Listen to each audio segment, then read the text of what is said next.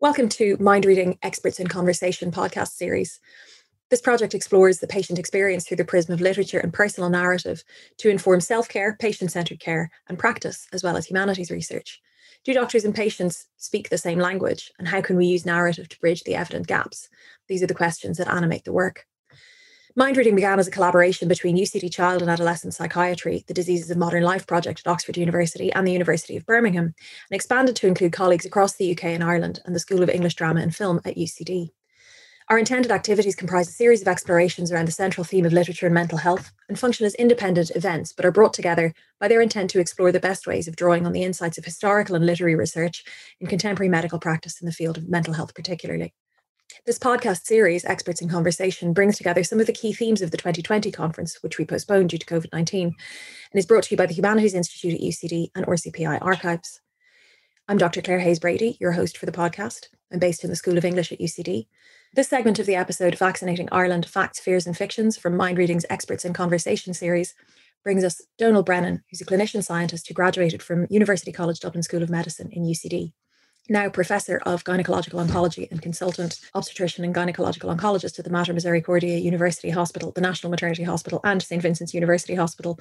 He was awarded a PhD in cancer biology by UCD in 2008, and his main research interests are in biomarker development, tumour inflammation, and obesity related carcinogenesis. He has received several awards for his research and was awarded European Young Researcher of the Year in 2010. In 2012, he relocated to Brisbane to undertake subspecialist training in gynecological oncology at the Queensland Centre for Gynecological Cancer and completed a fellowship in and colorectal surgery. He was a visiting scientist at the QIMR Berghofer Research Institute, working closely with Professor Frank Gannon in the control of gene expression group. He was appointed as UCD Professor of Gynecological Oncology and Consultant Obstetrician and Gynecological Oncologist at the Mater Misericordiae University Hospital, the National Maternity Hospital, and St. Vincent's University Hospital in May 2016. Since his return to Ireland, Donal has been actively involved in promotion of the HPV vaccine and has appeared in multiple media outlets and addressed the Oireachtas Health Committee on the positive impact HPV vaccination can have in eliminating cervical cancer. And he's here to talk about the gaps between communication and science in contemporary culture. Thanks, Clare. And um, it's a it's a great pleasure to kind of get the opportunity to speak, particularly at the end of this, because I've learned more in the last hour, I think, than um, I learned in a long time. Um, and I came into this discussion really with a, an open mind, and I am a big believer, as you know, in how we can cross over between humanities and medicine and how we can try and learn from each other. Um, because I think one of the big issues in medicine is that uh, whilst technology has moved quite quickly, our ability to communicate that technology has really not, and our ability in particular to use the correct language around medicine, illness, and disease is really not appropriate at times and often gets us into trouble, as David and as David alluded to earlier, but as Geraldine uh, spoke about, we haven't learned from our mistakes and we're making the same mistakes again and again and again. And I think that's probably one of the most worrying things. I think it's interesting from a vaccination perspective to go all the way back to Jenner, as um, Harriet spoke about earlier. Um, and Jenner was an interesting character mainly because he was um, he was a GP out in rural Gloucestershire. Um, uh, he wasn't sitting in a lab in uh, one of the big university centres. Um, and you know, for those of you that are interested, he he inoculated his first patient in 1796, and he was relatively unknown at that point. And uh, uh, by 1807, he had become such an important person in the world that he was able to um, influenced Napoleon during the war, and there was a famous story where he he actually uh, Jenner petitioned Napoleon to release uh, two two of his friends who were prisoners of war in France. And uh, I think Napoleon said something to, uh, to the Lord that, uh, to Lion that this man, uh, what this man asked, is not to be refused. And I think it's a great example of how important his work was. Uh, but I suppose one of the things about Jenner was he was uh, he never really left his home, and he um, he didn't really travel on his fame, uh, and he was very clear about the fact that he needed to explain vaccination to all those people who came to be vaccinated by him. Um, and it's interesting that maybe we've lost that a little bit over the years, uh, that uh, holistic approach to it, and um, you know Jenner was very clear about the fact that he wanted vaccination to be free at the point of delivery. He um, he was also very clear that it had to be carefully explained by trusted and trained um, local healthcare workers. And I think that's important that that idea of how vaccination works in the community, and I'll come on to that in a few minutes again. And it will be available to everyone, and no matter who they were, or where they were from. And of course, that is a big issue as we head into what is going to be the biggest vaccination um, drive internationally um, that we've ever seen uh, as a result of COVID. Um, and I suppose just to I'm uh, obviously very um, supportive of vaccination and understand the impact it's had on um, the uh, we're on historically, but obviously we've come through a horrendously difficult year for many people. But I think it's very important that we highlight how positive the outcome is and how quickly science has moved to um, to develop COVID vaccines. In the, like this time last year, today is the 29th of January.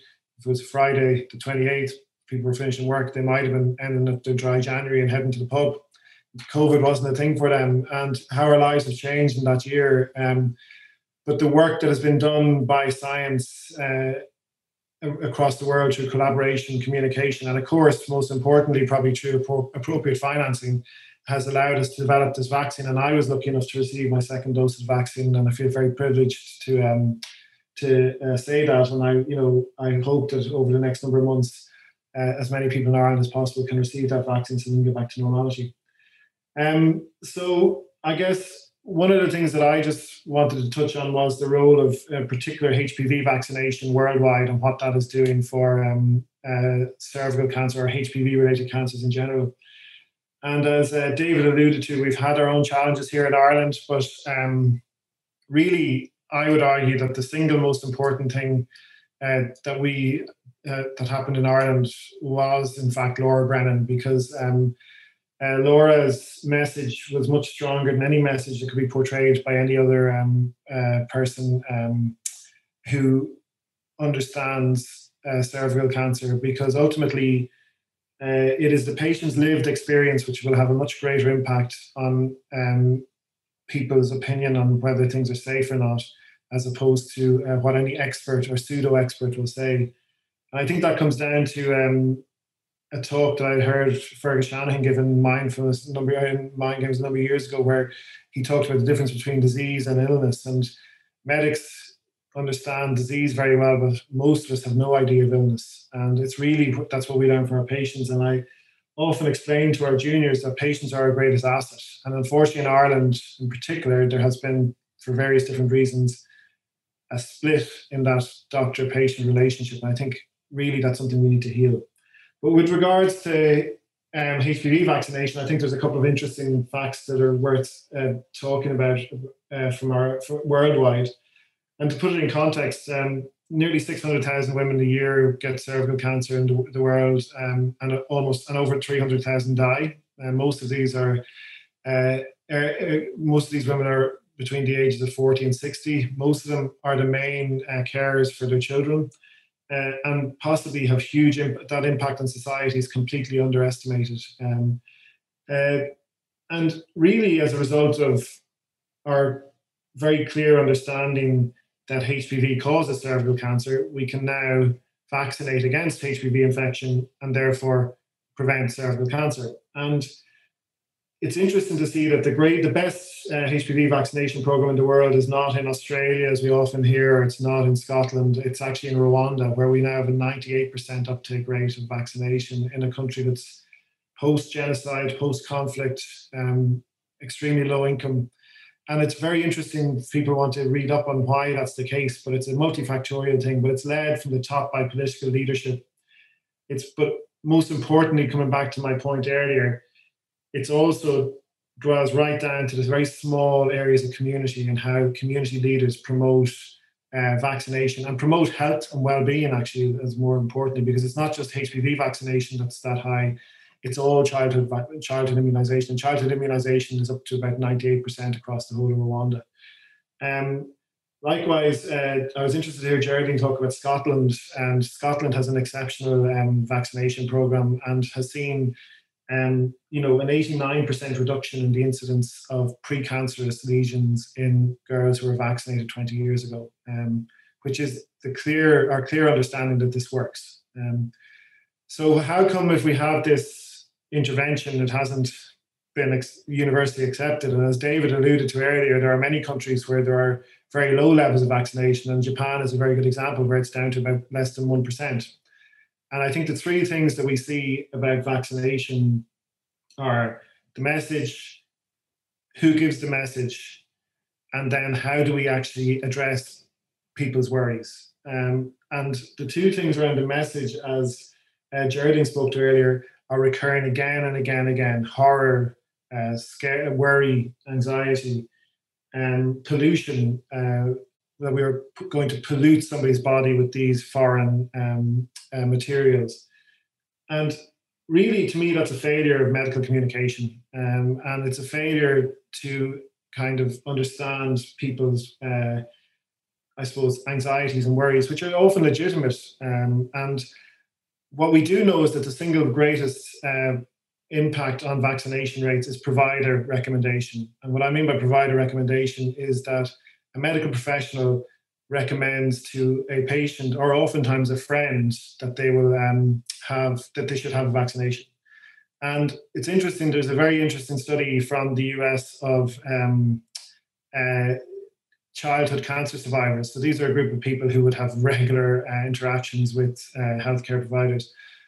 Uh, but interestingly, only about 70% of them were uh, ha- were recommended to have HPV vaccination by their um, uh, by their provider, and of those who were recommended, the vaccination rate was exceptionally high. But in the 30% in whom the provider didn't sit down and explain to them that they should have this vaccine, the vaccination rate was exceptionally low. And I think it just highlights the fact that you know, as healthcare professionals in particular, we always need to be on guard for that whole um, uh, that for that message. And I often say that I do more work uh, promoting vaccinations at the side of the football pitch and the side of the hockey pitch on a Saturday and Sunday morning, where people kind of walk up beside and say, "What do you think of this vaccine?" than I'll ever do anywhere else. Um, and I often kind of preach that message.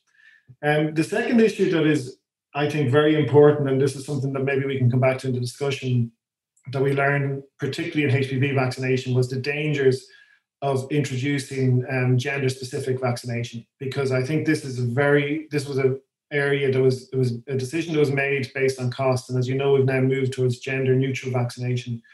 But any suggestion that you would vaccinate one gender and not the other um, is is always going to open yourself up to significant uh, criticism, and it will bring around a certain amount of um, uh, worry around particularly fertility when you start to vaccinate um, uh, young girls.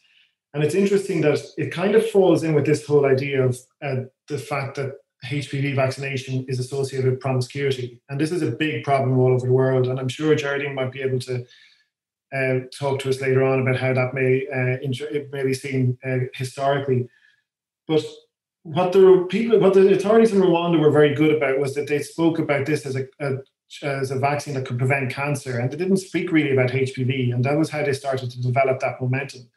But for example, India, which has a huge burden of cervical cancer, has had very poor uh, ability to uh, to develop a HPV vaccination program, uh, mainly around this idea of promiscuity. And this kind of brings me on to my kind of final point, which is that we really need to fix this because I'm 100% sure that there's an enormous stigma attached to uh, cervical cancer and that even in Ireland, where we've made so many strides over the last five to 10 years and becoming a more inclusive, um, respectful society, um, women do feel that they have contributed to uh, their getting cervical cancer and they're also stigmatized uh, in their communities, um, uh, particularly uh, maybe in smaller communities. Uh, when the, and they're very slow sometimes to discuss their um, their diagnosis, uh, and this is something. And they also all, universally almost um, discuss a feeling of guilt um, and, and, why they got the why they got this sexually transmitted infection, which went on to cause their cervical cancer, which we know, of course, is completely um, non-scientific. So I think one of the things and one of the challenges that we maybe face into now uh, as we go towards COVID um, vaccination in particular is how do we address uh, all of these issues, particularly around vaccination of women in pregnancy, vaccination of women uh, who, are, who are breastfeeding, and of course, all of these uh, debates that are going on around whether people should um, consider postponing trying to have a family until they're vaccinated. All of which, of course, we've no information to to, um, to uh, kind of back up any of the claims that are made, whether they're pro or against vaccination. Uh, but ultimately, and maybe I'm a little bit biased in this, and that I spend my life uh, caring for women at, a, at, an international level. If we do not gain the trust of women in, in vaccination and mothers in vaccination, we will run into huge problems because ultimately, whether you like it or not, it is the mothers of the world who bring their children for vaccination. Um, and as uh, Kofi Annan said many times, you know, empower women and we'll fix the world. And I think that's very important that we actually address that. And that we don't allow people stick to old fashioned agendas about excluding pregnant women or breastfeeding women from ongoing trials. Because that's only going to re, re, in my opinion that's going to actually reinvigorate all of these arguments that david has spoken about earlier. Um, so on that note i'll let you back to maybe discussing the more interesting side of these uh, topics that i think uh, geraldine and david and uh, harry can bring up because really at a clinical level we have a lot to learn um, from you guys and how we actually, I suppose, have to be so much so careful with our language in particular, and particularly over the next number of weeks and months.